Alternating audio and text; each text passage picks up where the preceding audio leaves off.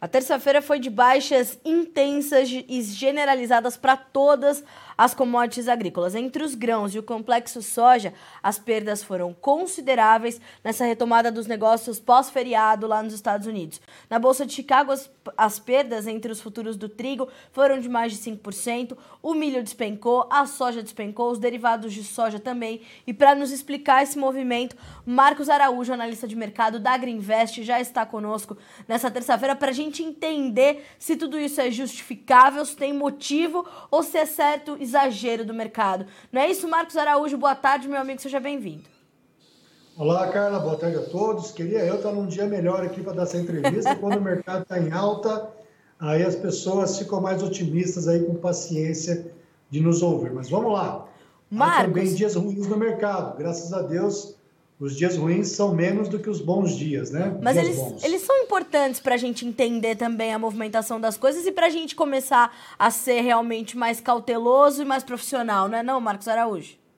Certamente, é um momento aí, são dias como esse também que faz com que a gente saia da zona de conforto e também nos faça uma provocação para que a gente consiga aí dar maior atenção para a nossa comercialização agrícola e gerenciar os riscos, né? Fatores Exato. externos, como, por exemplo, o preço de mercado, que tanto é importante para o produtor, produtora rural aqui do Brasil. Exatamente. Marcos, nós tivemos aí uma perda de mais de, ou de quase 2%, é, ou mais de 1% na soja, mais de 3% no milho, mais de 5% no trigo. Farelo e óleo também recuando. Isso foi um movimento é, uníssono? As cotações cederam todas diante de um mesmo fator? E que fator foi esse? Na verdade, nós temos agora uma, nós temos uma condição ainda do ponto de vista das commodities agrícolas, segurança alimentar a nível mundial, cara. É importante a gente falar que do ponto de vista do suprimento mundial, a segurança alimentar não está confirmada, não está garantida ainda. Nós transferimos toda uma responsabilidade de produção para o hemisfério norte, que hoje nós temos as novas potências agrícolas, Estados Unidos, Ucrânia, Rússia, falando do hemisfério norte, a própria China, que você tem condições climáticas não tão favoráveis para o meio oeste americano e essa questão da guerra, a invasão da Ucrânia por parte da Rússia faz com que a, a produção da Ucrânia fique comprometida, assim como todo o seu escoamento e grãos se perdendo no porto e agora iniciando a colheita do trigo até mesmo sem capacidade de armazenagem de trigo por lá. Isso tudo aí é um problema que vai vir para frente. E também clima diverso, por exemplo, a França. Né? Uh, vários, vários países da Europa estão com um clima bem quente, comprometendo a sua produção. Porém, de curto prazo, e nós temos um movimento coordenado ao redor do mundo, vários países, vários bancos centrais elevando a taxa de juros, a fim de controlar a inflação de alimentos. E essa elevação da taxa de juros consequentemente, tem forçado essas aversões a riscos. Vários fundos de investimentos foram saindo dos seus ativos de risco, deixando por último as commodities agrícolas. Recentemente, ah, você tem uma queda de mais de 15% acumulada no minério de ferro na China, o aço também em forte queda, o novas construções na China num forte ritmo. Você tem, Carla, os estoques de farelo de soja na China que em março estavam em 300 mil toneladas, para agora em torno de 1 milhão de toneladas. O estoque disponível de soja na China nesse momento está no maior nível dos últimos dois anos, com toda essa política do governo chinês de tolerância zero, zero em relação ao Covid. Algumas cidades com apenas um caso de Covid, o governo determina o lockdown. Isso daí tudo afeta a, locomoção, a mobilidade urbana, consequentemente o ato de consumo, e aí cai as commodities agrícolas. É o principal fator nesse momento que fez com que, por exemplo, o óleo de palma, que era um grande elo forte é, do complexo soja, o óleo de palma caiu 33% na Malásia e também o óleo de soja caiu bastante em Chicago, de 89 centos por libra-peso recentemente, 90 centos por libra-peso, para agora menos de 80 centos por libra-peso. Isso tudo acaba repercutindo no grão, Carla.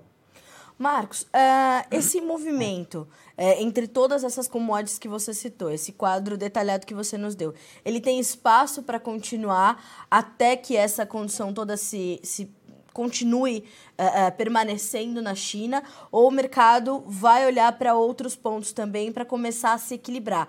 Porque à medida em que nós temos essa baixa nos preços, a gente não pode intensificar a demanda, mesmo que não seja pela China, e puxar esses valores para cima? Olha, cara, quando a gente fala de soja, obrigatoriamente aí 60% da importação mundial de soja se dá pela China. Certo. Portanto, um espirro lá na China para o sinocultor é um ataque cardíaco para o sojicultor brasileiro. Uhum.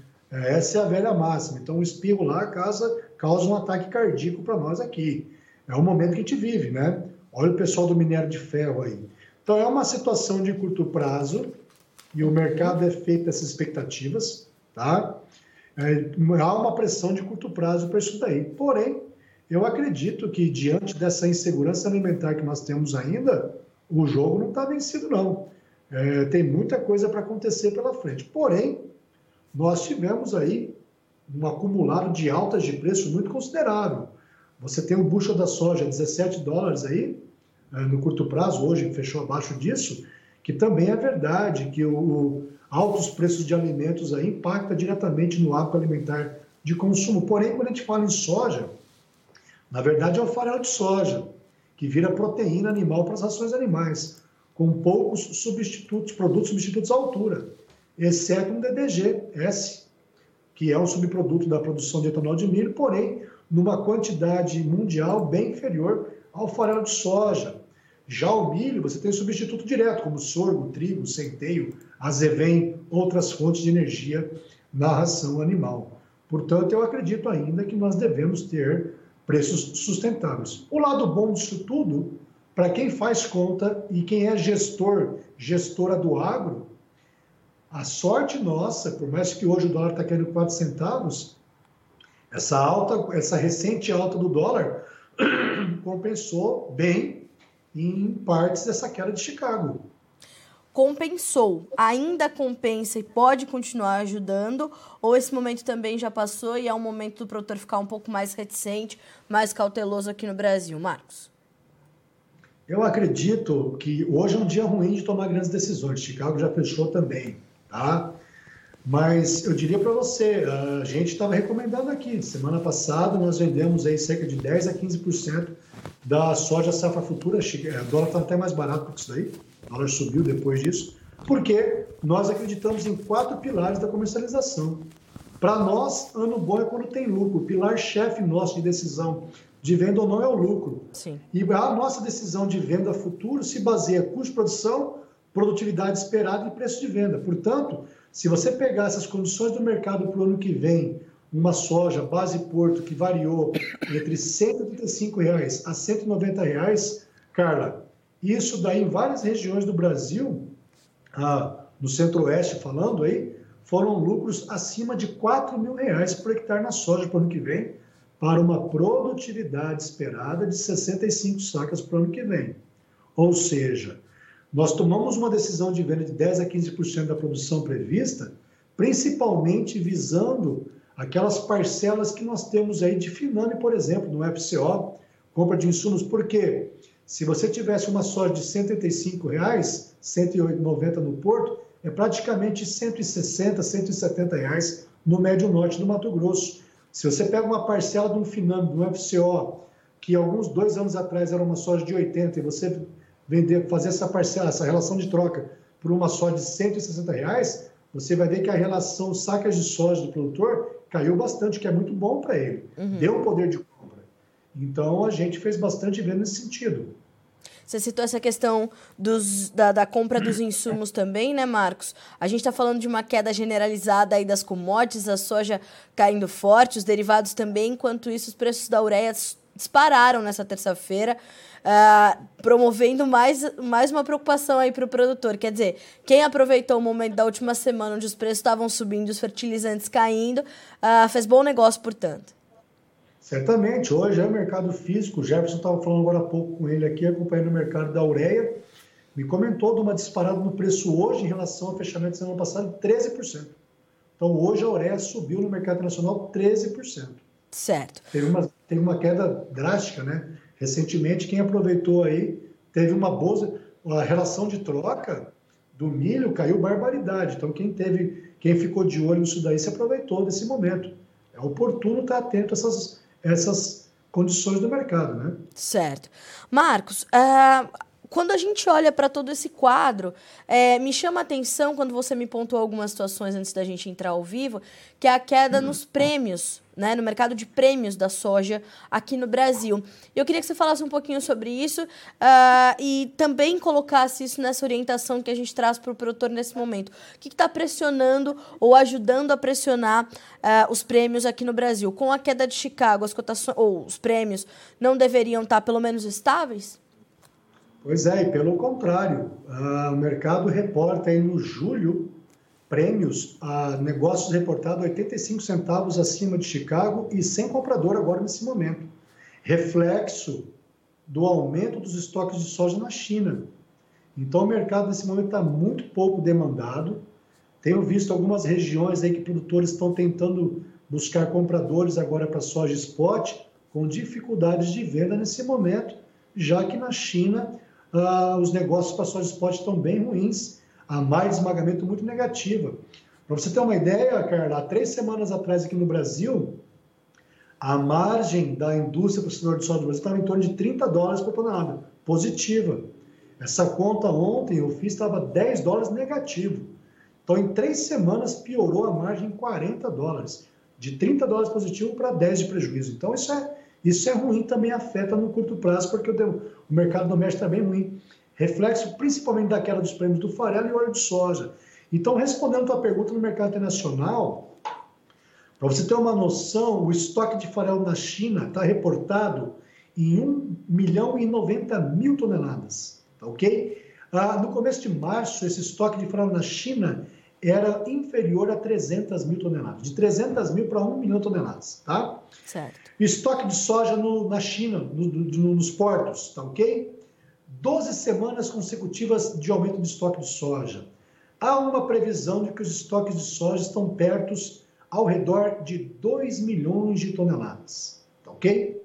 Então, isso daí, ah, vamos lá, é um estoque muito alto e pressiona o mercado nesse curto prazo. Por isso, você tem uma demanda muito baixa dos prêmios da soja no Brasil nesse momento. Agora estou vendo aqui o nosso mercado de curto prazo, aí, vencimento julho, agosto, setembro, não está tendo indicação de compra, não tem bid nesse momento aqui, pelo que eu estou vendo uh, dos brokers do mercado físico, Carla. Caramba. Marcos, no paralelo, a gente tem a safra americana se desenvolvendo e alguns sinais de alerta ali quando a gente fala de clima. Mas me parece que, pelo menos para esse momento, isso tem sido insuficiente para trazer certo suporte ao mercado. Ou o, o suporte está vindo, só que as baixas são mais agressivas nesse momento e poderiam ser mais intensas ainda, ainda caso a gente não tivesse esses problemas de clima uh, lá no Corn Belt. Sim, se você olhar exclusivamente para o fundamento da soja e o próprio milho, que várias regiões agora estão entrando em fase de pendoamento, é, são notícias aí, as adversidades climáticas é, seriam impulsionadoras de preço. Porém, a questão macro tem ganhado mais força e a atuação dos fundos nesse momento pesa sobre o mercado. Combinado com a questão do lockdown na China, eu diria, cara. Sim. Marcos, uh, a gente uh, consegue dar uma orientação para o produtor nesse momento, principalmente para negócios com a safra 22, 23, que me parece que estão um pouco atrasados, não? Por favor, me corrija se eu estiver equivocada. O produtor, ele está fazendo as suas estratégias para passar por momentos como esse, já que a gente já vinha alertando dessa intensa volatilidade que o mercado agrícola ia registrar nesse 2022 com a continuidade da pandemia, da, dos lockdowns na China, a, a, o conflito entre Rússia e Ucrânia não se resolvendo, fora toda essa questão desequilibrada de oferta e demanda entre soja, milho, derivados de soja? Vamos lá, né, Carla? Lá vou eu de novo com o meu samba de uma nota só, né? O pregador do deserto, Marcos Araújo. Do risco de preço, né? Quando o mercado está em alta, que são as melhores oportunidades para a gente comprar seguro de baixa gastando pouco, e graças, parabéns ao trabalho desses agrícolas aí, mas infelizmente várias mídias aí, quando o mercado está em alta, dizem ao contrário que não é momento de venda, né? Sim. E aí o pessoal não garante o lucro. Infelizmente, muitos produtores aí são rezadores, não são traders. Ficam numa zona de conforto e num achismo grande, sem tamanho e sem, sem nem sequer saber uma formação de preço. Isso é muito triste. Ruim para nós, eu estou provocando aqui para que a gente saia dessa zona de conforto, porque realmente hoje, numa agricultura globalizada, de grandes riscos, quem continuar nessa forma, numa eventual queda do preço mais acentuada das commodities, e os conceitos econômicos nos diz que de médio e longo prazo a tendência é voltar ao equilíbrio de preço do mercado, serão, infelizmente, os primeiros produtores a sair da atividade, forçados. Então, os produtores menos eficientes e com os maiores custos de produção vão ser o que mais vão sofrer na pele numa eventual, e isso deve acontecer no futuro próximo. Não vou falar quando, não tem como prever isso, mas a teoria daquele preço, isso vai voltar para o mercado. Eu não acredito que seja um bushel de 10 dólares, mas potencialmente de 11 dólares é perfeitamente possível. Certo. Que é, hoje, um bushel de 10,80 a 11 dólares é o ponto de equilíbrio do sojicultor do Médio Norte do Mato Grosso para o ano de 2023. Portanto, olhem com carinho, vejam essa sua oportunidade. Mais importante do que o Marcos Araújo da Greenvest, analista de mercado, é você mesmo, produtor, produtora, avaliar o seu custo de produção. O que é um custo operacional efetivo? O que é o COI? O que é o COT? O que é o CT? Basear na tua produtividade esperada, qual é o teu preço de venda para poder cobrir seus custos? Então, foi o que eu falo sempre nos clientes, é um trabalho a quatro mãos. Não adianta eu aqui falar para você, venda ou não venda, se eu não sei teu custo de produção. Então, lembre-se que temos as ferramentas de proteção, cara. Para quem não quer, nós acreditamos que esse dólar é uma oportunidade de aproveitar esse dólar futuro. Tá? Se você pega um dólar, por exemplo, para 2023 para março, o mercado aí é um dólar futuro de 5,51.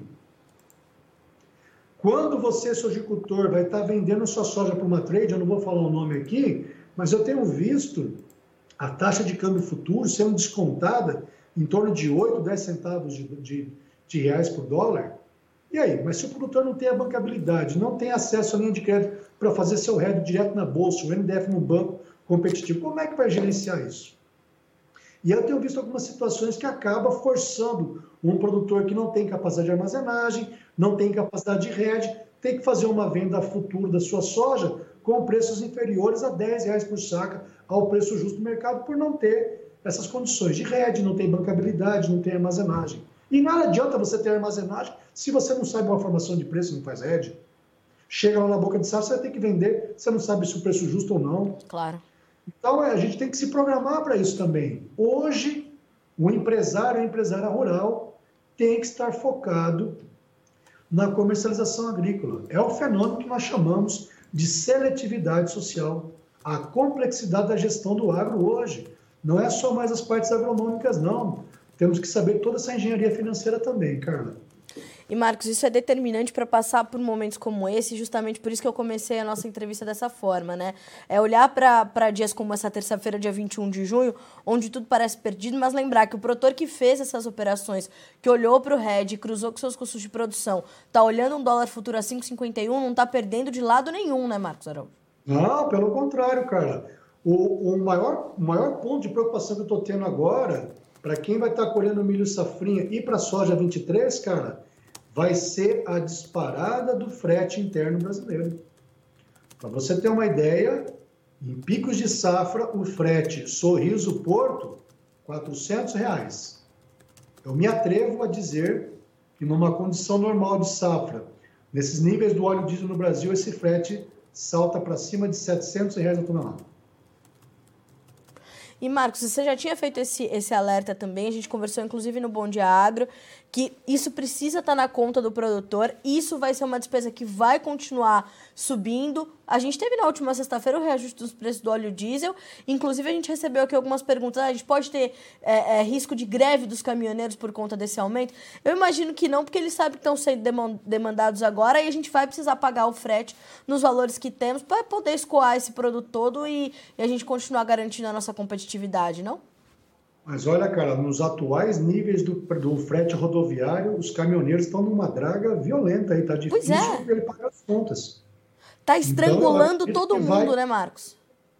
Não, e vai subir barbaridade. Essa alta, por exemplo, um frete de 700 reais médio norte porto, se isso acontecer, são 42 reais por saca de frete. Você acredita nisso?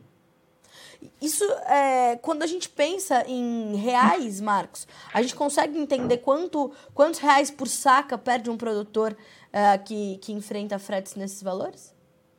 Para você ter uma ideia, um frete Sorriso Porto Safra, que era 400 reais para 700, são 18 reais por saca a menos no bolso do produtor. Meu Deus. Se você pegar 18 reais por saca, hein?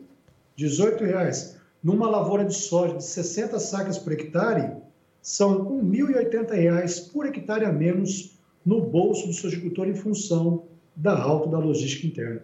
E não adianta a gente querer esbravejar aqui, falar que é culpa do Bolsonaro, porque essa é uma inflação que o Brasil está importando. É uma inflação Sim. global. Sim. Tá? Então, isso daí é muito difícil a gente querer achar que a Petrobras vai ter que estar tá, uh, baixando tanto o preço do combustível diante de uma alta do câmbio, de uma alta do, do, do petróleo no mercado internacional. E sem contar que daqui três meses nós vamos ter o início uh, do outono no hemisfério norte.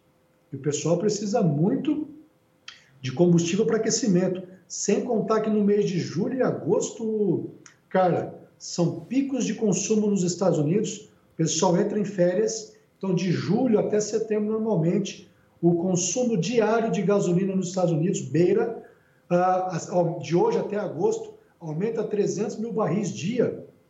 Isso vai ser uma pressão muito grande sobre o mercado de petróleo. Marcos, isso vai influenciar o mercado de óleos vegetais? Inclusive, tem uma pergunta aqui para ti que é de quem? Vamos lá. Do Marcelo de Primavera do Leste. É, se pode comentar algo sobre os óleos vegetais. A gente comentou um pouquinho no começo, mas não nos aprofundamos, né, Marcos? A gente está numa, num, num movimento aí considerável de baixa depois de picos bastante agressivos de alta, né? Sem dúvida. O óleo de soja, por exemplo, essa recente queda do óleo de soja em Chicago foi muito favorável para a conta da indústria de biodiesel lá, aproveitando Sim. ainda a alta do B100. 7 dólares e 70, salvo engano, é o preço do B100 nos Estados Unidos por galão. Aqui para o Brasil, se você pegar o preço do óleo do, do, do biodiesel B100 em relação ao, ao, óleo diesel, eventualmente aumentando uma mistura do B10 para B12, acaba encarecendo até mesmo o preço do diesel, porque o B100 está muito caro, ainda é muito caro.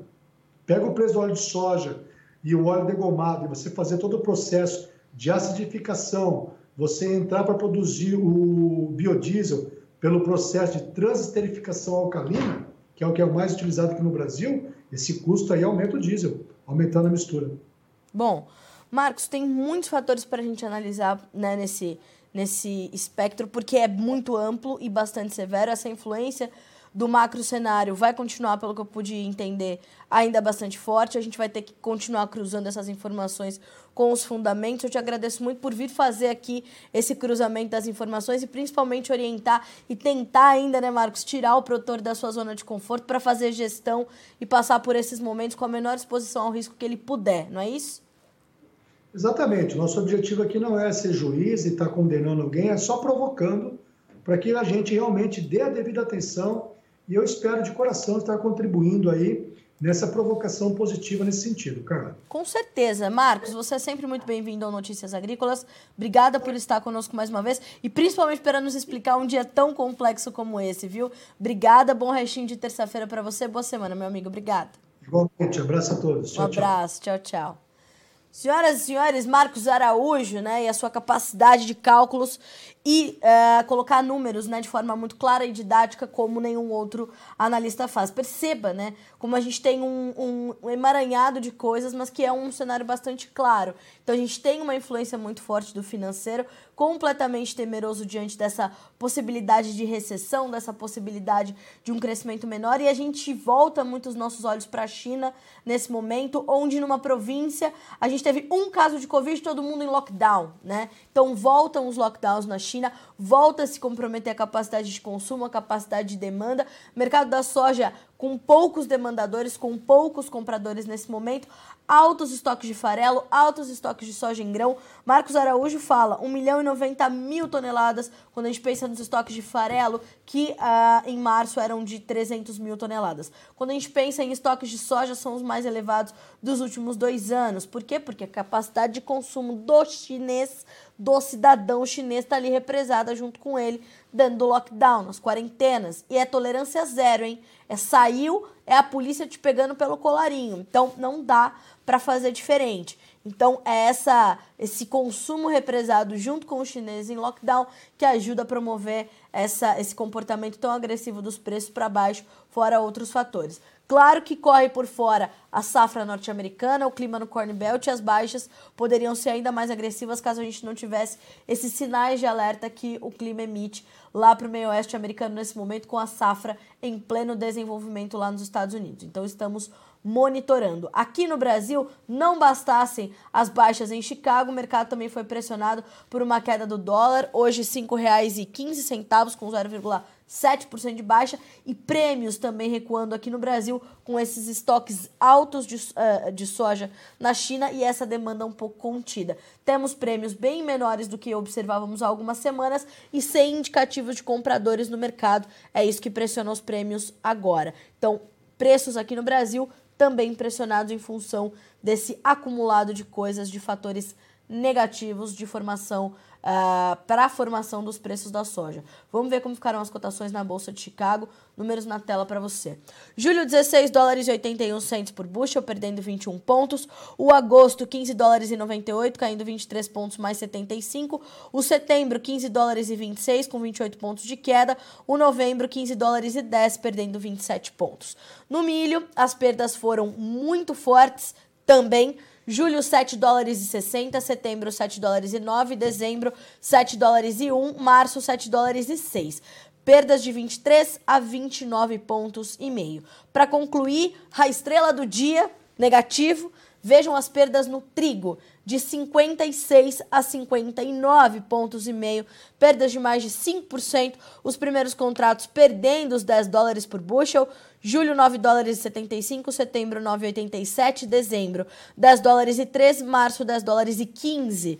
Então temos aí uma, uma perda expressiva também para o trigo, uh, já que a gente começa a discutir mais uma vez ou de forma mais intensa a criação do corredor para o escoamento dos grãos ucranianos, o que não evolui muito, mas causa muita especulação no mercado e promove, ao lado desse movimento do financeiro, essas baixas agressivas. Fora o início da colheita no hemisfério norte, vai chegando a oferta. Por que, que as baixas também não são mais agressivas? Porque a gente tem problemas de clima em algumas partes da Europa, onde o trigo está terminando de se desenvolver. Então é uma confusão só, mas foi um dia completamente negativo, precisa ter gestão, planejamento comercial e proteção da tua renda. Fechado? A gente fica por aqui com esse boletim, mas a nossa programação continua, as notícias continuam chegando para que vocês sejam os produtores mais bem informados do Brasil, certo?